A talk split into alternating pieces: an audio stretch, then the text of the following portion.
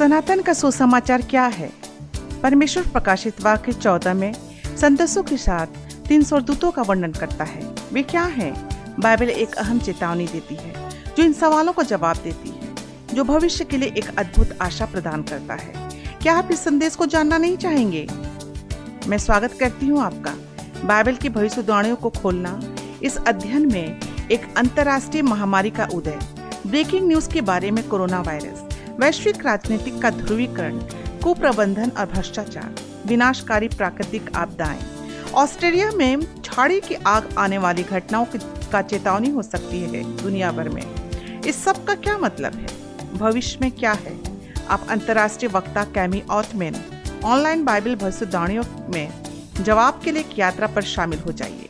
दुनिया भर में अपनी यात्रा में वह वास्तविक जीवन के संघर्षों का सामना करने के लिए सामने आप शामिल हों। बाइबल भविष्यवाणी के लिए कैमी ऑटमेन में शामिल हो। वो बताती है कि बाइबल की भविष्यवाणी कैसे पहले से कहीं ज़्यादा तेज़ी से पूरी हो रही है।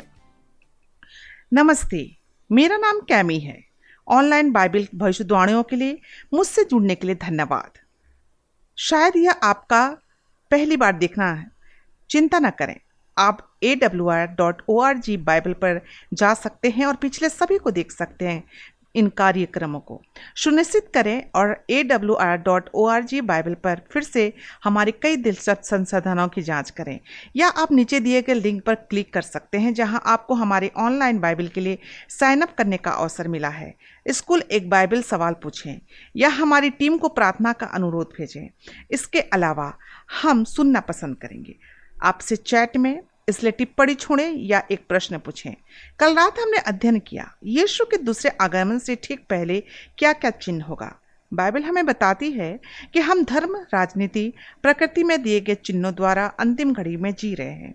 और ये चिन्ह समाज पर अद्भुत जलवायु परिवर्तन पर यीशु के आगमन की इशारा करते हैं।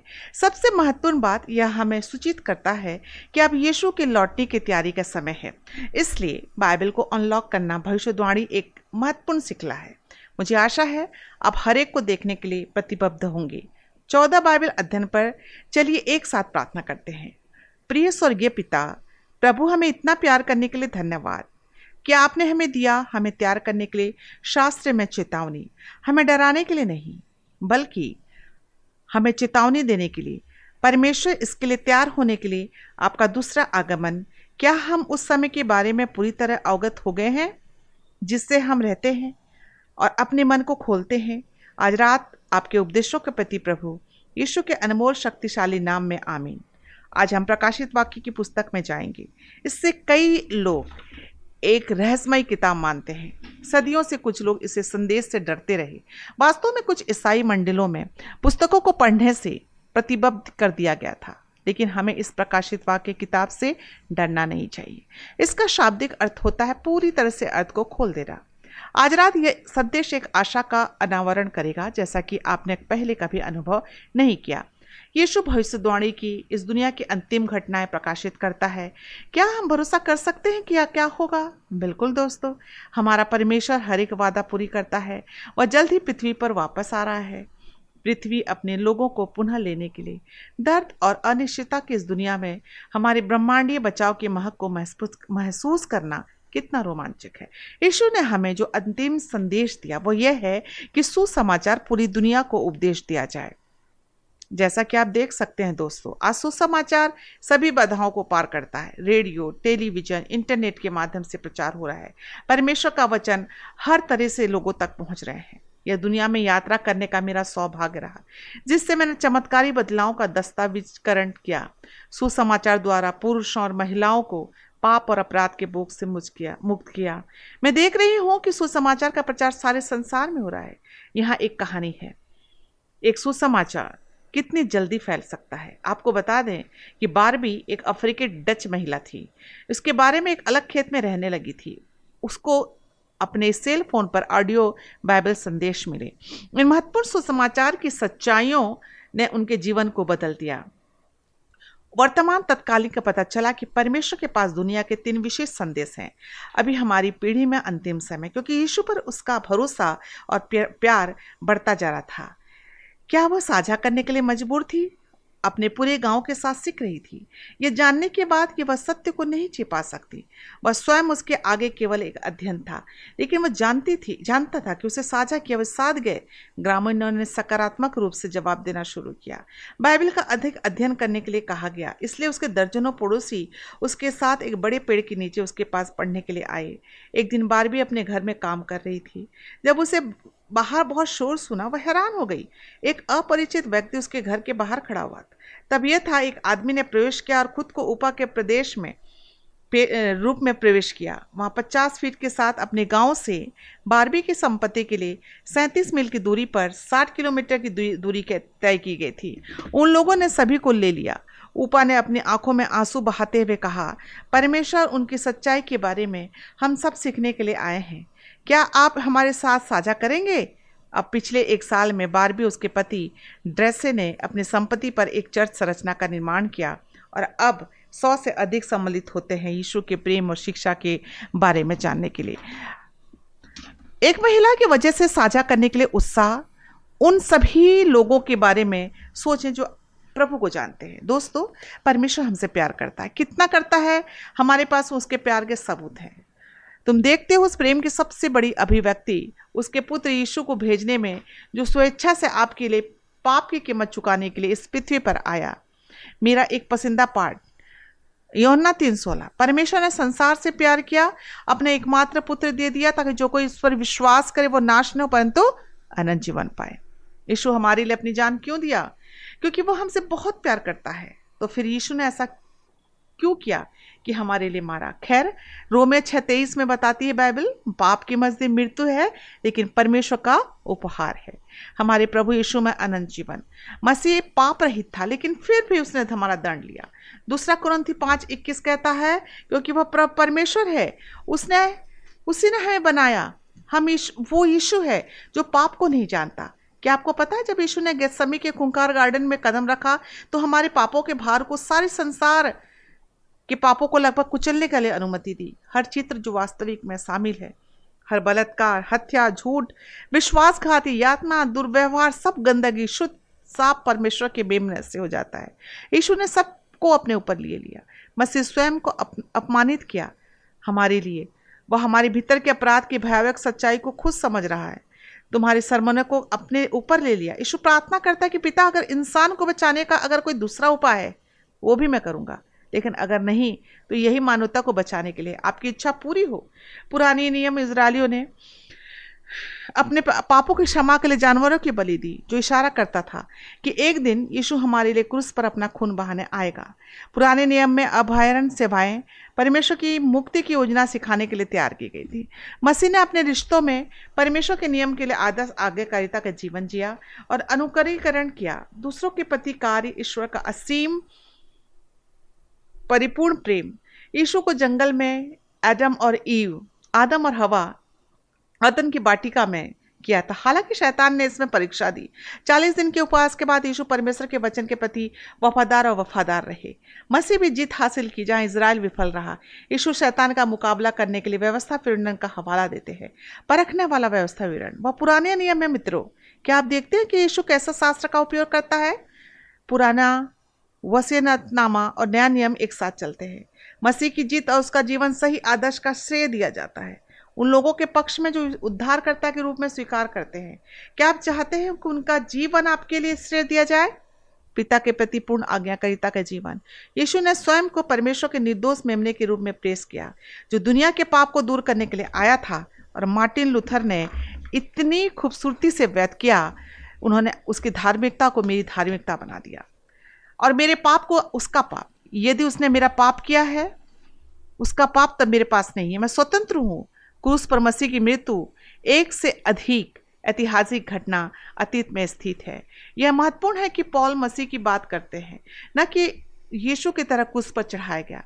लेकिन यीशु जो क्रूस पर चढ़ाया गया था, वह जीवित है दोस्तों। उसके जी उठने से यीशु ने मौत को मात दी, बुराई की ताकतों को हराया और हमारे लिए धार्मिकता प्राप्त की। उसके पुनरुत्थान हमारे भविष्य की अमरता की प्रतिज्ञा बन गया। हालाँकि वह गुलाब हमें, हमेशा के लिए रख सकते हैं। ईश्वर ने हमें जीवन में नएपन में चलने के लिए प्रेरणा दी। यह केवल उसी के कारण है, फिर हम फिर से पैदा हो सकते हैं। हमारे लिए उनके महान प्रेम के कारण उन्होंने परम बलिदान दिया और हमारी ओर से भुगतान किया। परमेश्वर सब कुछ कर रहा है। हमें चेतावनी दे सकता है ताकि हम किसके लिए तैयार हों? आने वाला है। आइए याद करते हैं हमारा विषय। अगर ये बाइबल में है तो मुझे विश्वास है और अगर यह असहमत है बाइबल के साथ तो यह मेरे लिए नहीं है। एक साथ चलो, इस ज़रूरी में जाएँ। वार्मिंग को देखें। बाइबल में प्रकाशित वाक्य किताब से भविष्यवाणी की गई, जो परमेश्वर ने विशेष रूप से हमारी पीढ़ी के लिए दी। मैं मत्ती चौबीस में कल रात हमने देखा था कि अंत समय में चिन्ह आवृत्ति और तीव्रता में बढ़ रहे हैं। प्रकाशित वाक्य में परमेश्वर के अंतिम दिन का संदेश सामने आया। वो हमेशा एक चेतावनी भेजता है। अपने लोगों को प्रमुख विश्वव्यापी घटनाओं के लिए तैयार कर रहा है और अनंत भाग्य को प्रभावित करते हैं। वहाँ एक है बाइबल पैटर्न। वास्तव में जो आज रात की खोज के लिए प्रमुख, बहुत रोमांचक है, एक प्यार करने वाला परमेश्वर स्त्री और पुरुषों को आमंत्रित करता है ताकि आने वाली आपदा से उनको बचाया जा सके। वह हमें उत्पत्ति के समय से अपना उद्धारकर्ता के कार्य को प्रकट करता आया है। आइए कुछ उदाहरण को देखें। परमेश्वर नूनू को निर्देश दिया कि स्त्री और पुरुष को दुनिया के आने वाले मीनाज से बचाने के लिए तैयार करें। परमेश्वर लोगों को बाढ़ से नष्ट नहीं, बचाने की योजना बनाई। परमेश्वर का अनुग्रह बहुत महान, अविश्वनीय धैर्य रखा कि नूह ने न्याय की चेतावनी देने के लिए कहा और लोगों को निर्णय लेने के लिए 120 साल दिया गया। यही कारण है कि 120 साल की दया 120 साल की कृपा 120 साल की प्यारी अपील। क्या यह महान नहीं? दया और चेतावनी हमेशा प्रमुख बाइबल घटनाओं से पहले है। बाढ़ ने भगवान ईश्वर ने बाढ़ भेजी, तभी नूह के दिनों में निवासियों ने दया के संदेश को अस्वीकार कर दिया। यह स्पष्ट हो गया कि परमेश्वर का असली अनुयायी थे, वो कितने थे, यहाँ एक उदाहरण है। परमेश्वर ने यीशु के दिनों में भी इसी तरह से मिसाल दी। उसने खुलासा किया कि मिस्र की भूमि पर एक अकाल आ रहा है, लेकिन सूखा पड़ने से पहले उन्होंने जोसफ के नाम के एक व्यक्ति को न केवल चेतावनी का संदेश वाहक बनाया, बल्कि जोसफ से, बल्कि जोसफ से आने वाली तबाही से बचने का भी उपाय बताया। परमेश्वर ने फिरौन और मिस्रियों को सात साल के अकाल से बचने के लिए, भोजन वस्तु को इकट्ठा करने के को भी कहा।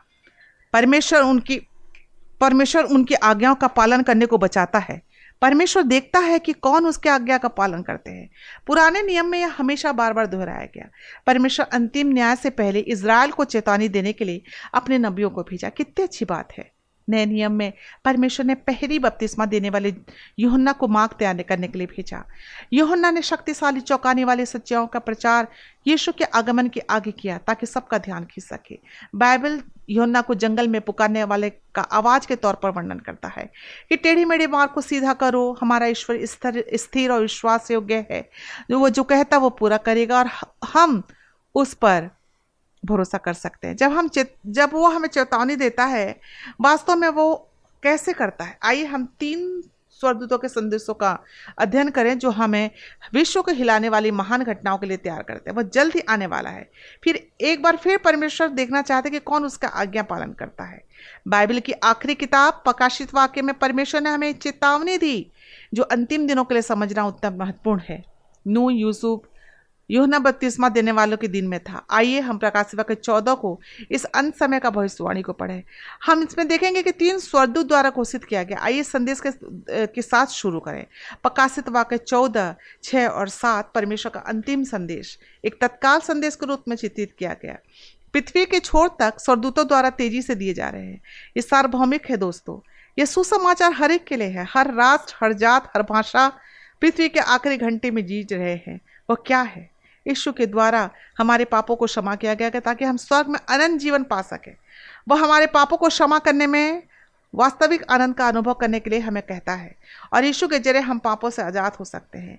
प्रेरित पौलुस ने इसका वर्णन किया। पहला कुरंती पंद्रह तीन चार में, मसीह हमारे पापों के लिए मरा गया परिश्वास के अनुसार दफनाया गया और तीसरे दिन क्या किया? जी उठा। चार में आनंद सुसमाचार के विषय में कहता है, पहली बात, मसीह यीशु हमारे पापों के लिए मारा गया। सुसमाचार मसीह के बलिदान पर केंद्रित है।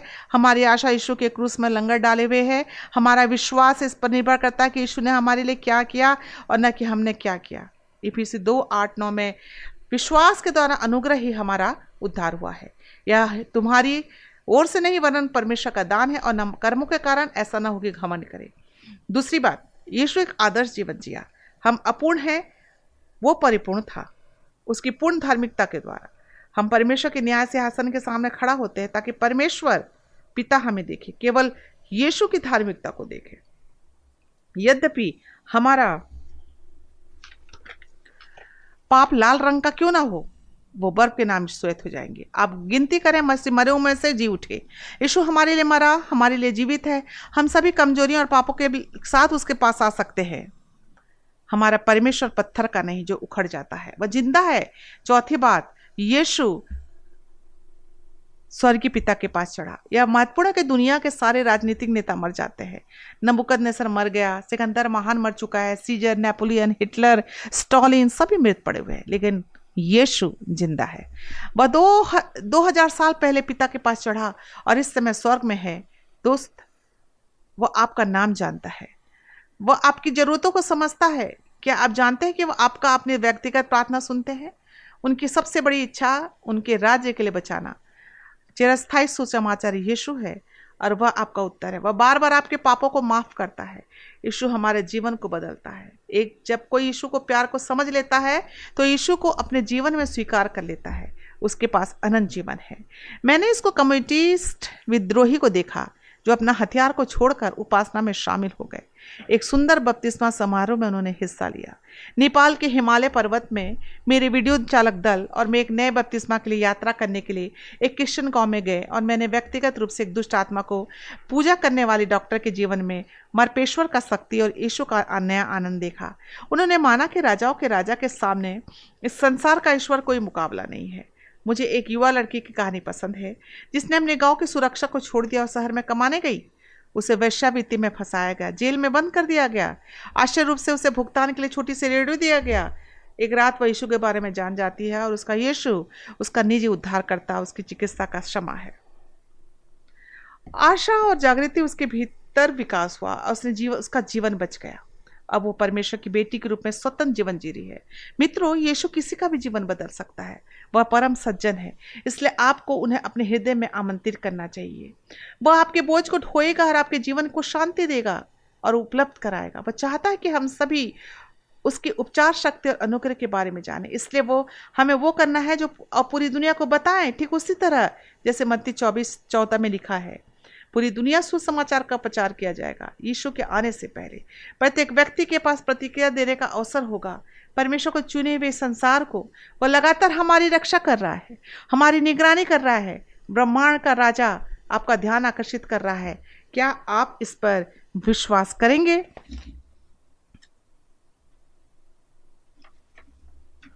आपके साथ रहना चाहता है वो, आपके दिलों की इच्छाओं को सुनना चाहता है। जब वो आपकी समस्या कर ली, जब हमने कोई समीक्षा कर ली, क्या है अनंत जीवन का सोम समाचार क्या है? अब हम पहले स्वदूत के संदेश पे लौटेंगे। प्रकाशित वाक्य चौदह सात। परमेश्वर से डरो, उसके लिए महिमा दे, क्योंकि उसका न्याय का समय आ गया है। उसकी उपासना करो, जिसने स्वर्ग पृथ्वी समुद्र पानी के झरने को बनाया। परमेश्वर डरने का मतलब है ईश्वर से डरना। उसकी शिक्षाओं को मान को उसका सम्मान करना। सबोपदेश बारह तेरह कहता है, आइए पूरे मामले का निष्कर्ष सुने। ईश्वर से डरे, उसकी आज्ञा माने, क्योंकि मनुष्य का संपूर्ण कर्तव्य यही है। नीति वचन तीन एक में क्या कहता है बाइबल? मेरा बेटा मेरी आज्ञा मत भूलना और अपने दिल में मेरी आज्ञाओं को रखे रहना। नैतिकता को खत्म होते देख परमेश्वर हमें नियम को पालन करने के लिए वापस बुला रहा है।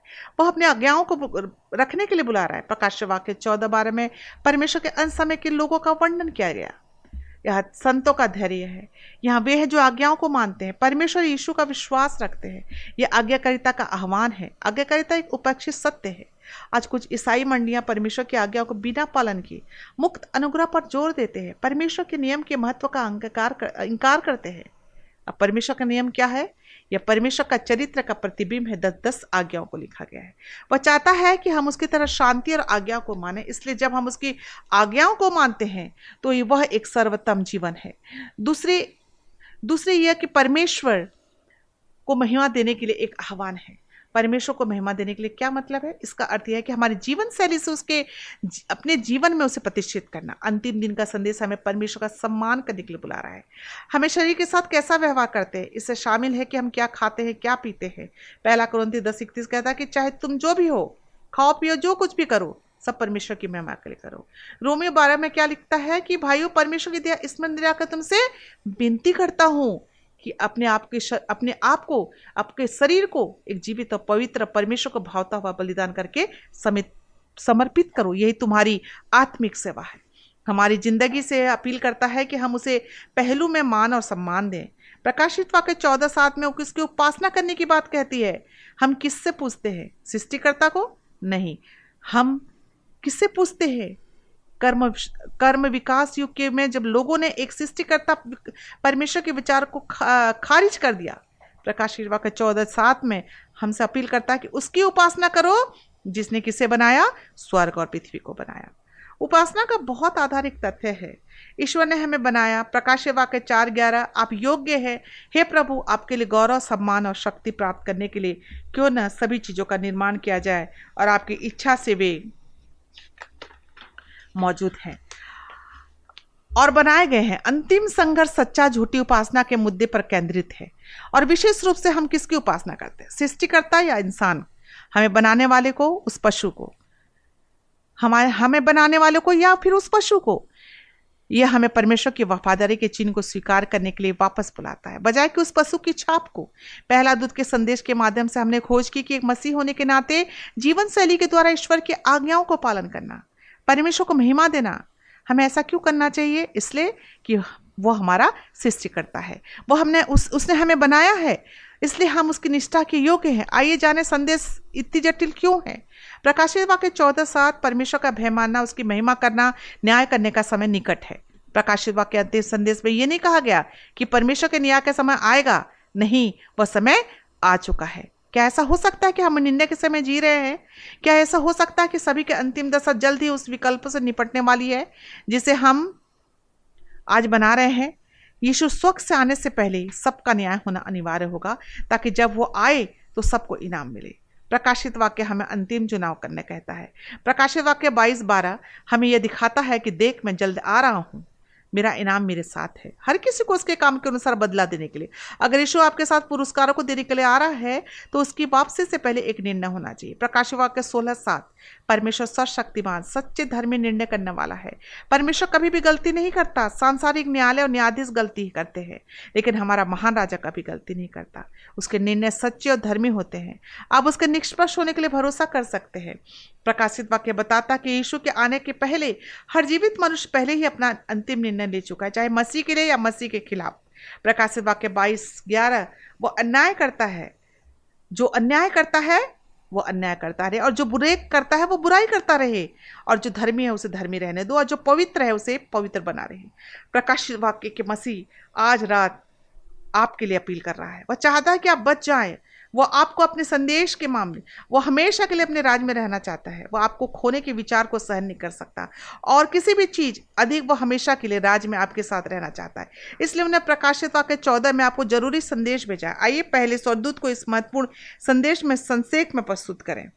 वो हमेशा के लिए सुसमाचार को स्वीकार करने, जीवन में हमेशा परमेश्वर को महिमा देने के लिए बुलाया है और सृष्टिकर्ता की उपासना करने के लिए। और प्रति प्रतिबद्धता, आज्ञाकारिता, वफादारी के लिए ईश्वर की अपील है। इसके बाद दूसरी स्वर्दूत सच्चाई का खुलासा करती है और सृष्टि को उजागर करती है। यह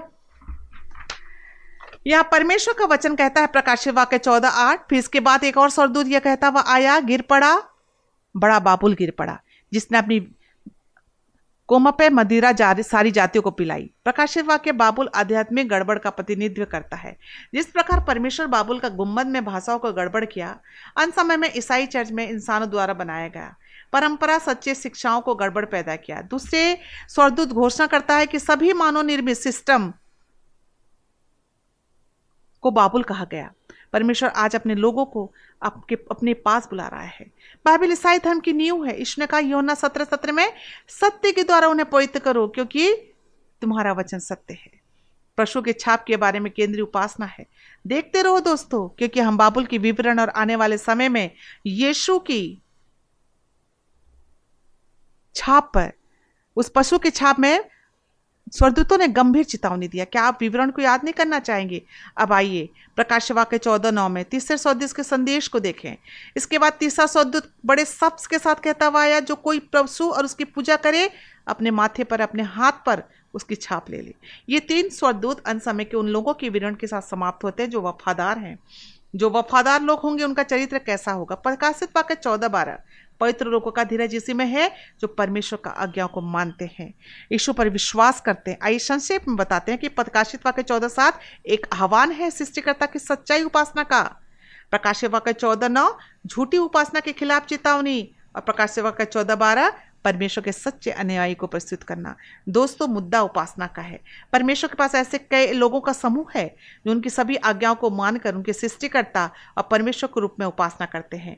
परमेश्वर अंतिम दिन में शैतान के धोखे के खिलाफ चेतावनी देता है। शैतान का मुख्य लक्ष्य परमेश्वर की आज्ञा के साथ खिलवाड़ करना। तीन स्वर्दूत संदेश, अंतिम संदेश, दुनिया के लिए चेतावनी है। ये संदेश सुनिश्चित करते हैं कि सभी को परमेश्वर के राज्य और शैतान का राज चुने का मौका दिया। जब संदेश हर एक के पास पहुँच जाता है, मसीह उद्धार और अपने लोगों को लेने के लिए वापस आ जाएगा। यीशु ने हमें पहले ही सब कुछ बताया है ताकि हम गुमराह ना हो। इसलिए हम अपने संदेशों को दूसरों को भी बताएँगे। आज हर एक भविष्यवाणी के द्वारा उस सेवक, वफादार और बुद्धिमान सेवक के समान मसीह का आगमन का इंतज़ार कर रहा है। यह एक नम्र अपील है। पूरी तरह से परमेश्वर के सामने आत्मसमर्पण करने और उसकी सच्चाई का पालन करने के लिए है। अंतिम समय के लोगों के प्रति परमेश्वर की इच्छा क्या है? कि हम उसके प्रति वफादार रहें, हम उसकी आज्ञाओं को माने, उसकी आज्ञाओं का पालन करें, अपने जीवन उसको दें। एक सुंदर सा, गोरा सा, एक छोटी सी लड़की, दुर्लभ बीमारी थी, जीने के लिए उसे तुरंत रक्त की आवश्यकता थी। बहुत खोज पात पता चला कि उसके जीवित रहने की एकमात्र आशा रक्तदान प्राप्त करे। उसके जुड़िया भाई न केवल इसलिए कि भाई बहनों का खून एक है, उसने रक्त में एंटीबायोटिक था जो जूडी की जान बचा सकता था। जब डॉक्टर ब्रेड ने लड़के से पूछा कि क्या वो अपनी बहन के लिए रक्त देने के लिए सहमत है तो शुरू में वो झिझक रहा था। उसने गहराई से सोचा, लेकिन जब डॉक्टर ने समझाया तो उसे लगा कि उसकी बहन की जाँच बचाने का एकमात्र तरीका था। छोटी लड़की की आँखों में आँसू थे। वो कहा हाँ वो अपना खून देगा। और खून देने का कार्य शुरू हुआ। दोनों भाई बहन बगल में लेट गए। अस्पताल के बिस्तर पर एक दूसरे को उपचार के दौरान पकड़े हुए थे।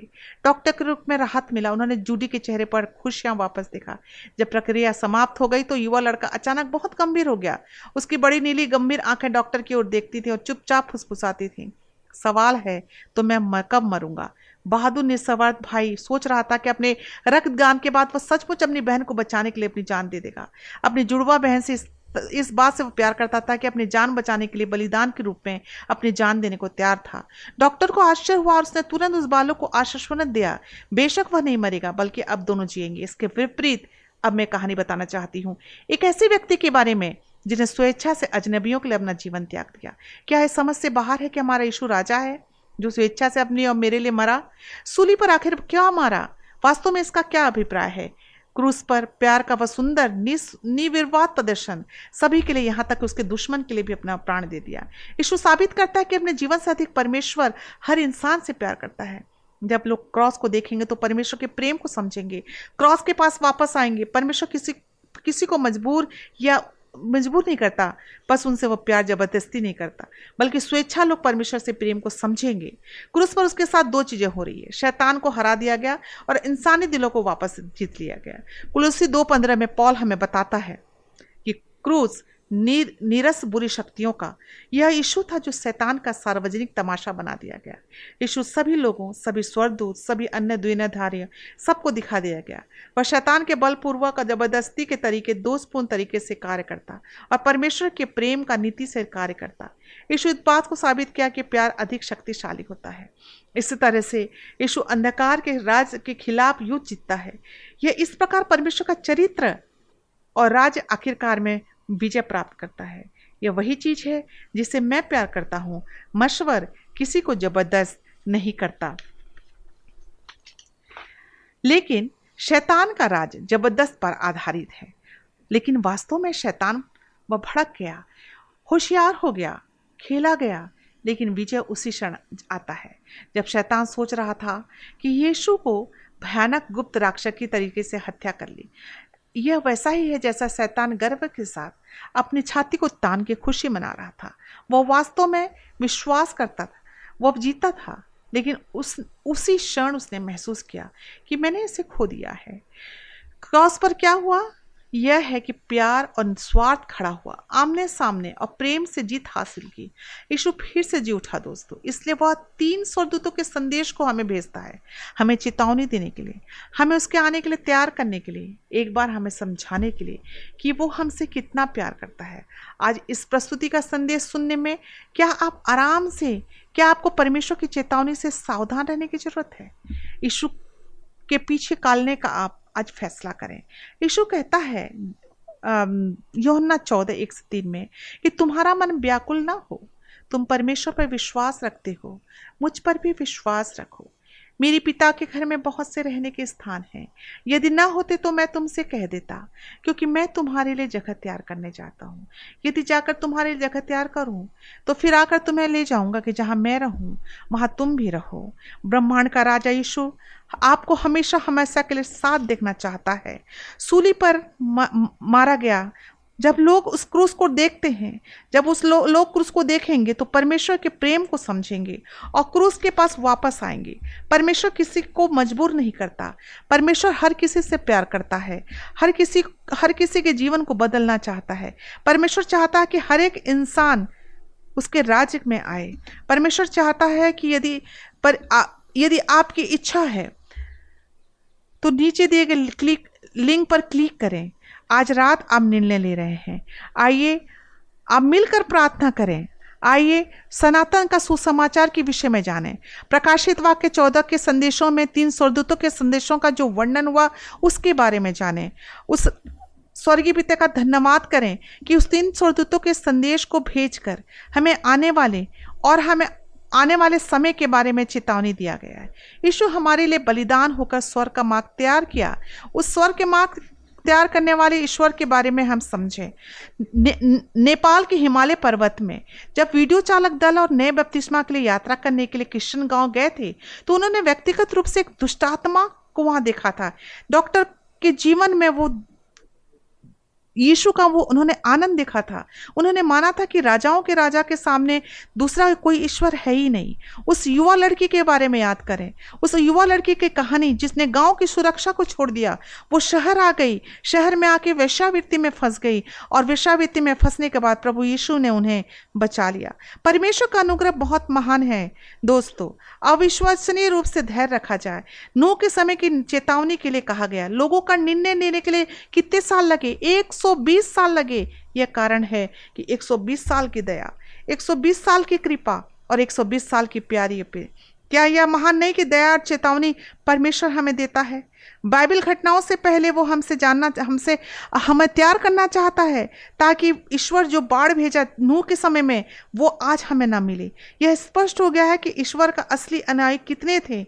एक और उदाहरण, यीशु परमेश्वर ने यूसुफ के दिनों में भी ऐसी मिसाल दी थी, जैसा कि मैंने आपको पहले ही बता दी हूँ।